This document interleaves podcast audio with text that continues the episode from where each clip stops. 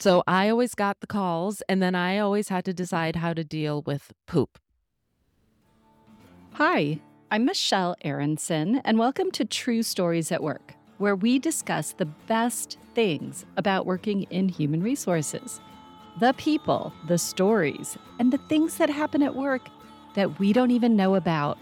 I'm a recovering HR executive, certified coach, and business school professor who knows that the best stories happen at work. From heartbreaking to heartwarming, from hilarious to outrageous. Today, you get to meet Kelly, who had an epiphany when she was called to work in human resources. In grad school, I discovered organizational behavior, and it was like the heavens parted and the angels sang. She quickly discovered that HR was the crisis hotline for leaders. And that's when all the managers ran into an office and didn't know what to do. They locked themselves in the office and called me. We discuss the everyday decisions that leaders make that shape culture. Words matter. How somebody leaves feeling matters. Even if you're delivering bad news, there are better and worse ways to do it. So sweat those details. On today's show, you will learn about Kelly's journey into HR. We talk about the magic of culture and how much communication and words matter at work. You'll hear stories of phantom crappers where poop rolls downhill and into HR. I've had three poop incidents, and they have all shown up when I get the phone call when somebody discovers poop and decides that the appropriate person to deal with poop is HR. At the end, you'll get to hear a workplace confession, something that happened at work that never made it through the gates of HR. This one offers a compelling reason not to eat candy from your coworker's candy dish. So let's get started. Kelly, I know you very well, but I don't think anybody listening does. So would love to hear your background, what brought you into HR. Yeah. So HR wasn't anything that I knew about until several years into my career. Coming out of college, I went into marketing and hated it and found myself as I was kind of doing the job and trying to figure out how to be a professional found myself really interested in what was happening around me that was making people more or less productive, more or less happy at work. I didn't know what that was, but I typically watched often what leadership was doing, or in many cases not doing, that was impacting people's job satisfaction and retention. A couple years into the marketing job, I knew that's not what I wanted to do, but I didn't know what to do. So I decided to go to grad school to just buy myself more time to figure it out because I truly didn't know what what to do next. In grad school, I discovered organizational behavior, and it was like the heavens parted and the angels sang. Because all of the sudden, the stuff that I found so fascinating in the first few years out of college actually had it had an umbrella. It was organizational behavior, it was HR, the organizational dynamic, the people dynamic. I found it fascinating. So those were the classes that I excelled in in grad school. I loved it. I geeked out on it. And coming out of grad school, I started looking for HR jobs. And that's how I mm-hmm. fell into it. I love that it sparked in you. I think a lot of times the careers that we start in, people can just kind of get stuck and tracked.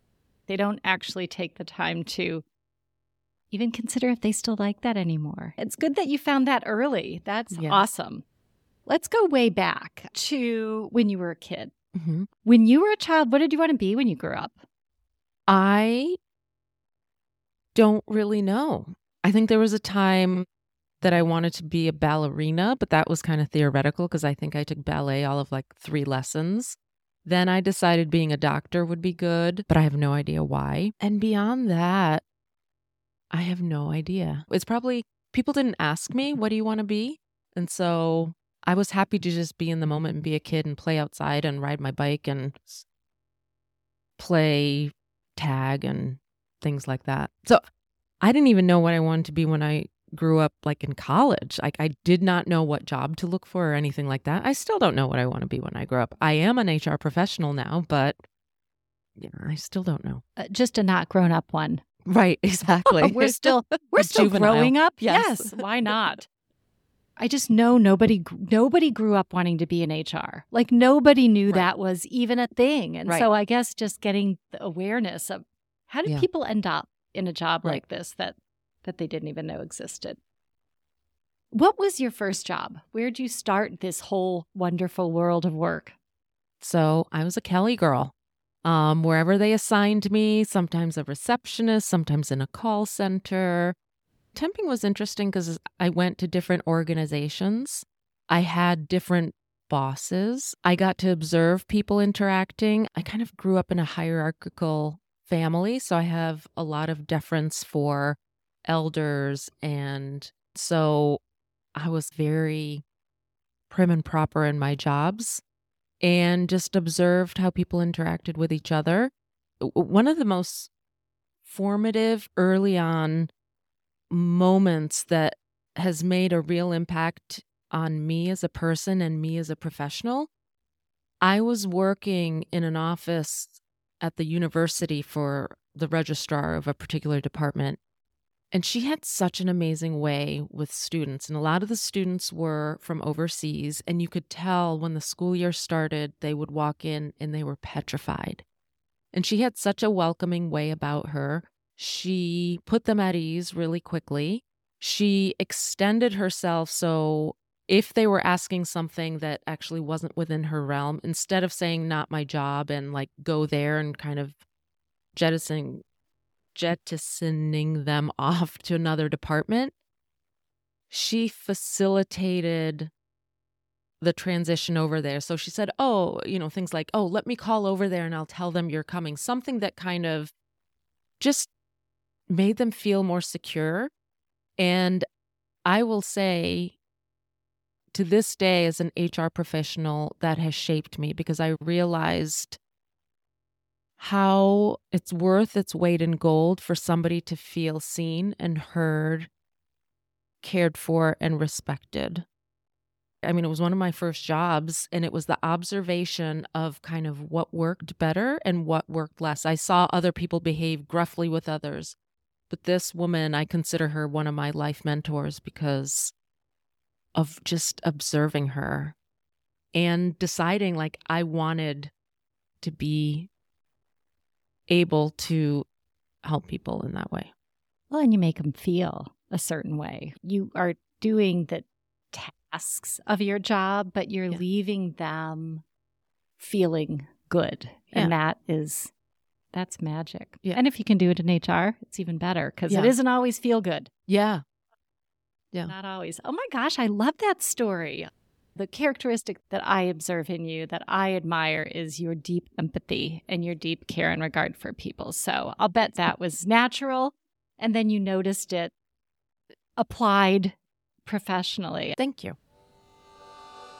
So tell me what your first HR job was and what was it like?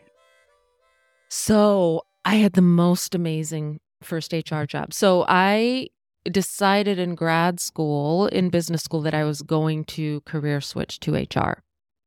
I got offers from really big established companies like and and I was like, I don't think so. I mean, I hadn't been in HR to know for sure, but I just had this hunch that that wasn't the type of HR that I wanted to do.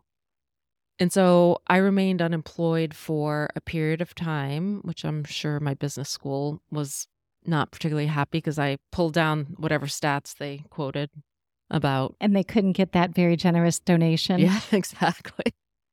And I got a job at a startup, and I was their first HR person, which was terrifying because I didn't know HR yet. But here I was, I was going to be the head of HR of a 25 person company. And thankfully, I had two people who were amazing leaders and mentors. So the founder and then the COO, they were just true empathic super smart business people and really practical. And actually, flash forward to a conversation that I had with a COO who remains my very good friend to this day. She said they actually hired me because I didn't have formal HR experience, because they could shape me in the image that they believed. Like they wanted HR to be present and to be real and to solve the business problems. And they didn't want somebody to come in and be all about policy and kind of this typical HR person. And what I learned at that company was how to interface with people, how important culture was, what culture is made up of. It's made up of every single micro experience. It's like integrated marketing. Every touch point either reinforces or detracts or maybe stays neutral. So you have to be mindful of everything.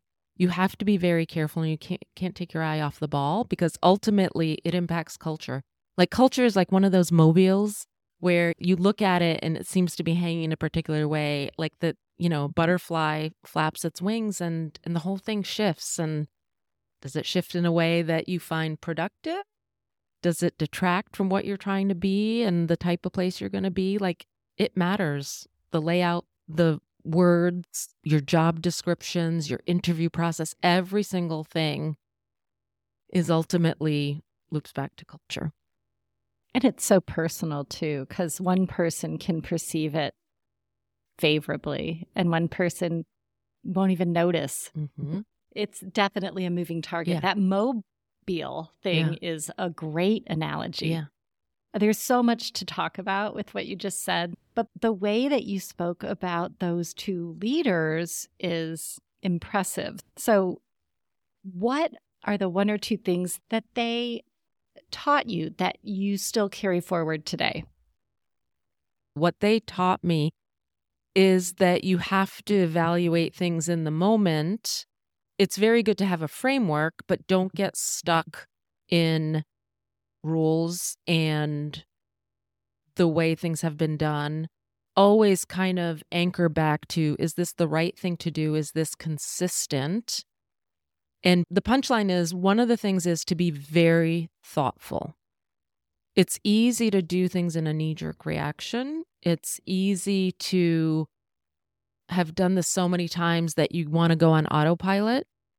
But I think it's important to remain present. Yes, with experience, you have the wisdom like this is typically how this ends up, or this is a best practice because I've seen it, I've done it, I've tried it, and I really do believe it's a best practice.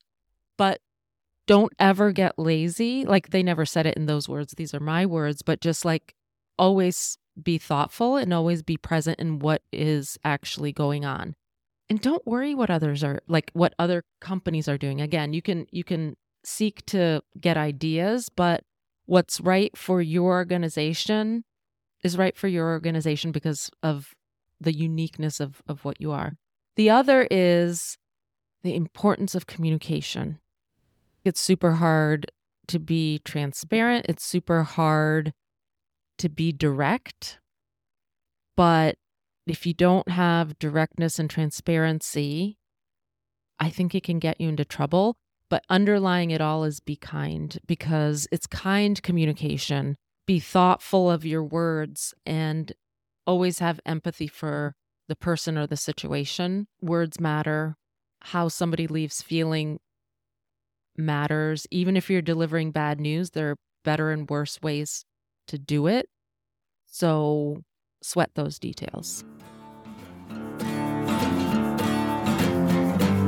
What has been the greatest challenge that you have had to deal with at work? Oh my god. Um that's a hard question because I think they come in so many different shapes and sizes. Then let's skip that. And can we just talk about poop? That's Can fine. talk about the poop like, emoji? If you're not going to bring it up, yeah, I'm going to bring it up. So let's just talk about gross stuff then. I'm dying to hear all these stories because I would not let you share them with me because I wanted them on this podcast so that they would be fresh. fresh, literally and figuratively. So I have never had to deal with poop at work. So how does it show up when you're at work? Well, it typically, let me think. I've had three poop incidents, and they have all shown up when I get the phone call when somebody discovers poop and decides that the appropriate person to deal with poop is HR. Which is strange. Yeah. So I always got the calls, and then I always had to decide how to deal with poop. Were these at the same company or are these cross cultural? Three different companies. Okay. So all right. So let's go back to the beginning. Like, let's get back to the first call that you got. Like, take me back. I was working at a rather large organization, and I don't remember who called. It might have been from the cleaning service that we used, informing me that there was feces smeared on the toilet seats and the walls of the stall of the women's room. And as you might imagine, I didn't have a canned answer to that one. I said, Oh, so, you know, when in doubt, when you don't know what to say, ask more questions. So, uh, who discovered it? When did they discover it? What did they do? Because, of course, there's also has it been dealt with? And, you know, at that point, the cleaning service had cleaned it up. And so I was sitting there just fingers crossed that it wasn't going to happen again and and sat kind of pondering like who does this? But i will say i didn't i didn't assume it was going to happen again. So i kind of chalked it up it's it's been dealt with and and it's done.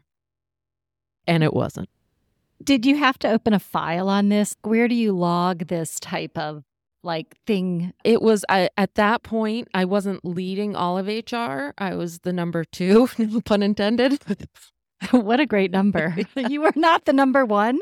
No, you were No, the number two. the number two That's why they called you. Yes. You're like, no, you don't call number one. You call number, number two. two. So I told my boss, I'm like, hey, I got a new one for you. And I will say, my boss said, oh, they had somebody in her prior job that they nicknamed the Phantom Crapper. I thought, oh, this is a thing and it can be repetitive. But I sat there and said, okay, it's cl- it's it's done. Let's hope it doesn't happen again. Well, lo and behold, I get another call that it has happened and it's the same and worse. And at that point, I actually called. So we had an EAP. So I called my liaison there and I explained to the person that this is now multiple times that we've had somebody smearing feces. And much to my surprise, this person at the EAP said, actually, it's a thing. It's typically women. In fact, this was happening in the women's room. And it's typically people you would never, ever imagine mild mannered, kind of meek, just kind of, they would be the last person you would imagine. And it's a passive aggressive behavior. Obviously. Yes. I'm like, I'm not sure it's passive. I think it's aggressive. yes, exactly. Oh my God. Yeah. That's awful. Yeah. That is funny Yeah. and scary. Okay, so it goes on. There's So more it poop. goes on. And then, so then we're thinking, what do you do? You can't install cameras, it's in the bathroom. We thought about implementing at least kind of a swipe. And again, no pun intended. This is great. I need to Um, make, I need to make a T-shirt with all these quotes on it. You know, do we have people key fob in and out? You know, we know it's clean. And then after a period of hours, and we can kind of triangulate who it could be. It was always the same bathroom on the same floor. And then at that point, the cleaning service started talking to us about resigning our account. I mean, it's a biohazard. And then we did a series of layoffs and it stopped. Did you lay off anybody meek? okay, you Yeah. said this isn't. It happened at more than one Yes. company. Was it a similar pattern? Well, the other two were one time aggressive deposits, if you will. So one was finding a pile in the reception area On the floor? on the floor, one and done. Like in the middle of the daytime when you walked in? Like, how did this? It, in the morning, it was how there. did this show it up? Was, it was. It was there. It wow. was a poop pile, and that felt. I think you know now that I think about it, the fact that it wasn't smeared, there was something about it. Like you had a sense that it was just going to happen once, and that was it. And sure enough, it was just in the middle of the the reception area, though, like very public. And it's like, what is this? And then the last time it's happened to me thus far, we had single occupancy bathrooms, and I had a young manager come running into my office, panic stricken. And like, I didn't know what was going to come out of his mouth. And he said, There's a pile of poop in the middle of the bathroom. At least this was confined to the bathroom, and it was one pile. And this is not a proud moment on my part because I always, you know, I'm used to people just saying the craziest things and having a very calm demeanor and stoic face and just being very matter of fact about things. And again, this was the third time it happened. I started laughing and I was laughing so hard, I was crying and I couldn't speak. And then his face was so he was shocked and he he later told me he said you know you always have an answer for everything you're so Jill, and I think he was more surprised that I was laughing so hard and I could not breathe. I was laughing so hard. I just said, you know what? Shut the door, put a out of order sign, and and we'll get it cleaned up. And again, it only happened that one time. So those two times, and again, now that I think about it, there were the, these contained deposits. They felt like they were just like uh, just a moment of poop and run. Yes. yes. Nothing nothing Yeah. too personal. What made you laugh? Like what struck you? Cuz first of all, I think I would laugh Yeah. because I just think it's crazy. I think it was multiple things. One is how panic stricken he was. I mean, he had the look on his face, I can still picture it. And the other is it was the third time that it happened. And it's such a ridiculous thing for somebody to do. Like, what a way to flip the bird to your employer. Like, who thinks of this? To poop on the floor. Probably on the internet. That was worth waiting for, Kelly. Any other things that shocked you in the workplace? Probably the only other shocker was the man deciding that it was a good idea to yell vagina at the top of your lungs and his lungs and and run up and down the halls doing so. Repeating vagina or just once? Just No, no, vagina, vagina, vagina, vagina, vagina, running up and down the hall, just yelling vagina repeatedly. So that one was a shocker. was there a trigger? Um apparently there was. So this one I was it was lunchtime. I was sitting at my desk and I got a panicked call from the head of the department saying we have a hostile work environment situation on floor 15 and their HR business partner was out to lunch and I was her supervisor so they called me and I said, "Well, they said, you know, we're all all the managers are huddled in an office. We don't know what to do." So I said, "I'll come up." So I come up and these people looked petrified. I said, What's going on? They said this gentleman had resigned, given his two weeks' notice. It was probably a week and a half in, so he only had a couple more days left. And they were all on a very intense project, mm-hmm. and somebody ticked him off.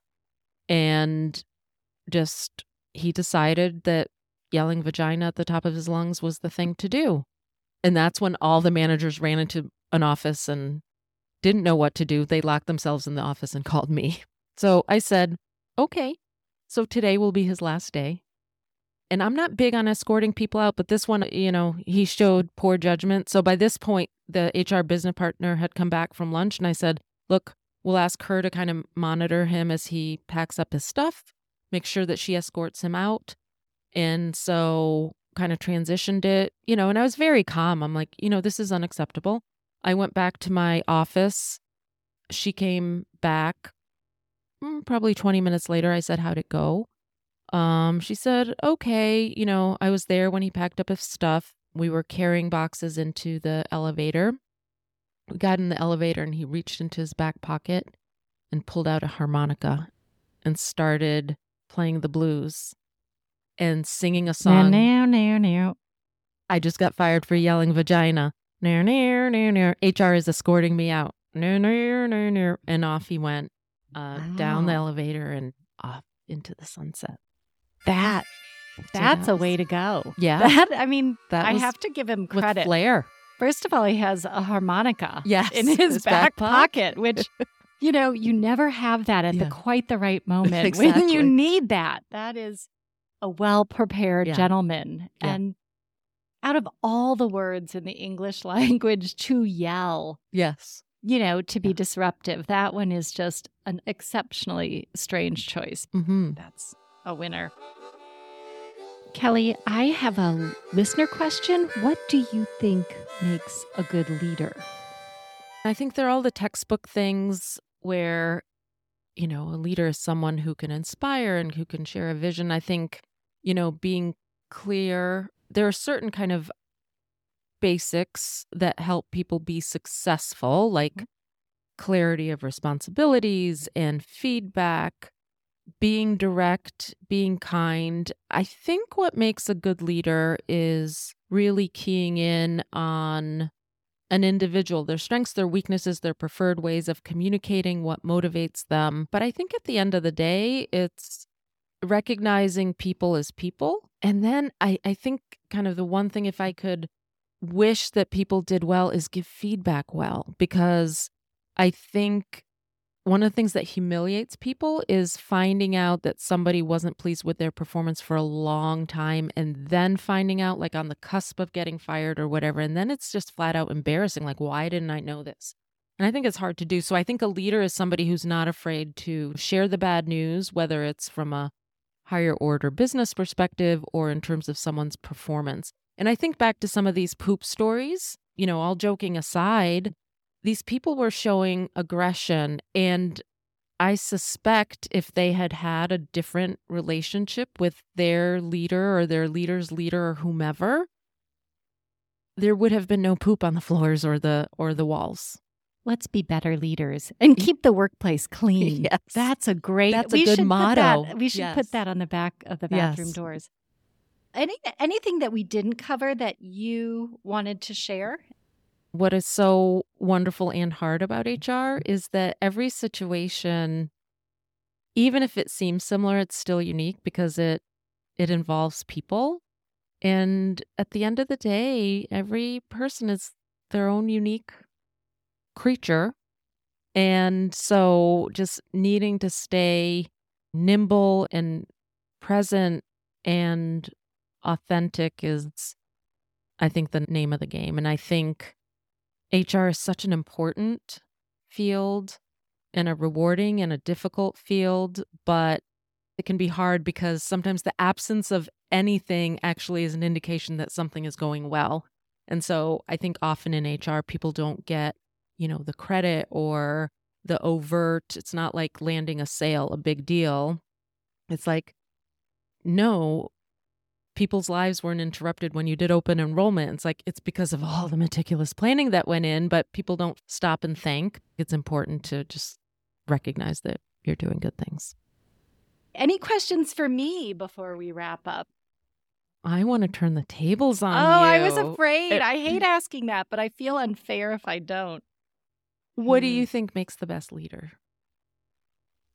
Hmm, that's such a good question. I think um, a blend of self awareness and empathy. I think understanding your own biases and how you're interpreting the world is really helpful because it helps you to recognize that other people are looking at it totally different. I also personally am like a cheerleader. I try to see the best in people and build on the best in people and build them in ways that are important to them. But I think that goes with the self awareness and empathy. They're not going to follow my path. They're not Yeah. going to, you know, they're not even going to follow my job description, which, Yeah. by the way, most of them are not that great. So good. Yeah. Let's build this job in a way that it accomplishes the organizational objectives and our business needs but also helps that person to get fulfillment. So Yep. Here, here. that's my that's my answer. Love it. All right. Anything else? I think that's it. It's been a pleasure. Thank you so much for being a guest on my podcast, Kelly. You are a wonderful guest and an even better friend. Thank you. I feel the same about you. Thank Bye. you. Bye. We've all done something bad at work, but here's your chance to confess. From small wrongs like borrowing office supplies to simplify your back to school shopping or snacking on a coworker's lunch, to the major workplace sins, the sex, drugs, and rock and roll type. Here is today's conscious clearing confession. Workplace confession number three from Zoe. April Fool's Day continued. To me, the holiday that just keeps on giving. It's so full of laughter on this one. I worked in an office where not only did people like to bring in and uh, share food, but many people had candy bowls on their desks, and eating was sort of a real social component to this office. So I got a, a bowl and I put right on the open part of my desk where all the visitors would come a nice big bowl of Jelly Belly's Bertie Bott's Every Flavor Bean, which, if you recall from the Harry Potter stories, the very first one, these were the jelly beans that had the most horrifying flavors, such as something mild from pencil shavings to earwax and vomit. And I filled that bowl, and everyone I worked with ate the bowl empty completely. It was disgusting. I don't know how they did it, but they I mean the one guy came back about 10 or 15 times. This is a workplace confession I actually support. It's in the spirit of a true April Fool's Day prank.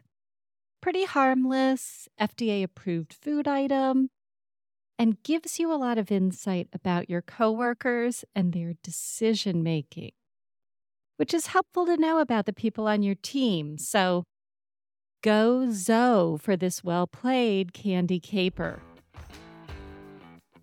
Now clear your conscience by submitting your workplace confession at physicsatwork.com slash podcast. That is all for today's episode of True Stories at Work.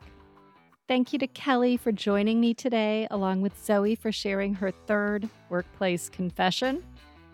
Kelly reminds us that the micro decisions, the words, the actions, the inactions you take matter in the culture you're constantly creating. Join us again next week to meet Bruce, who's convinced he lost all of his hair at 40 from working in HR.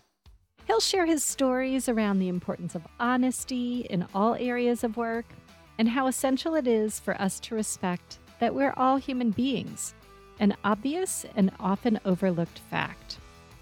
Subscribe to this podcast wherever you listen to podcasts. And if you want to be on the show, have a workplace confession, or a suggestion for a topic you want to hear discussed on a future show, please visit physicsatwork.com slash podcast and share your details.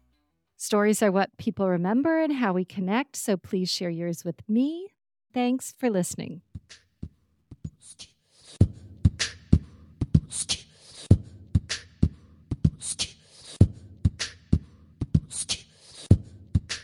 A haiku for Kelly. Poop at work is an indication that you need leadership training.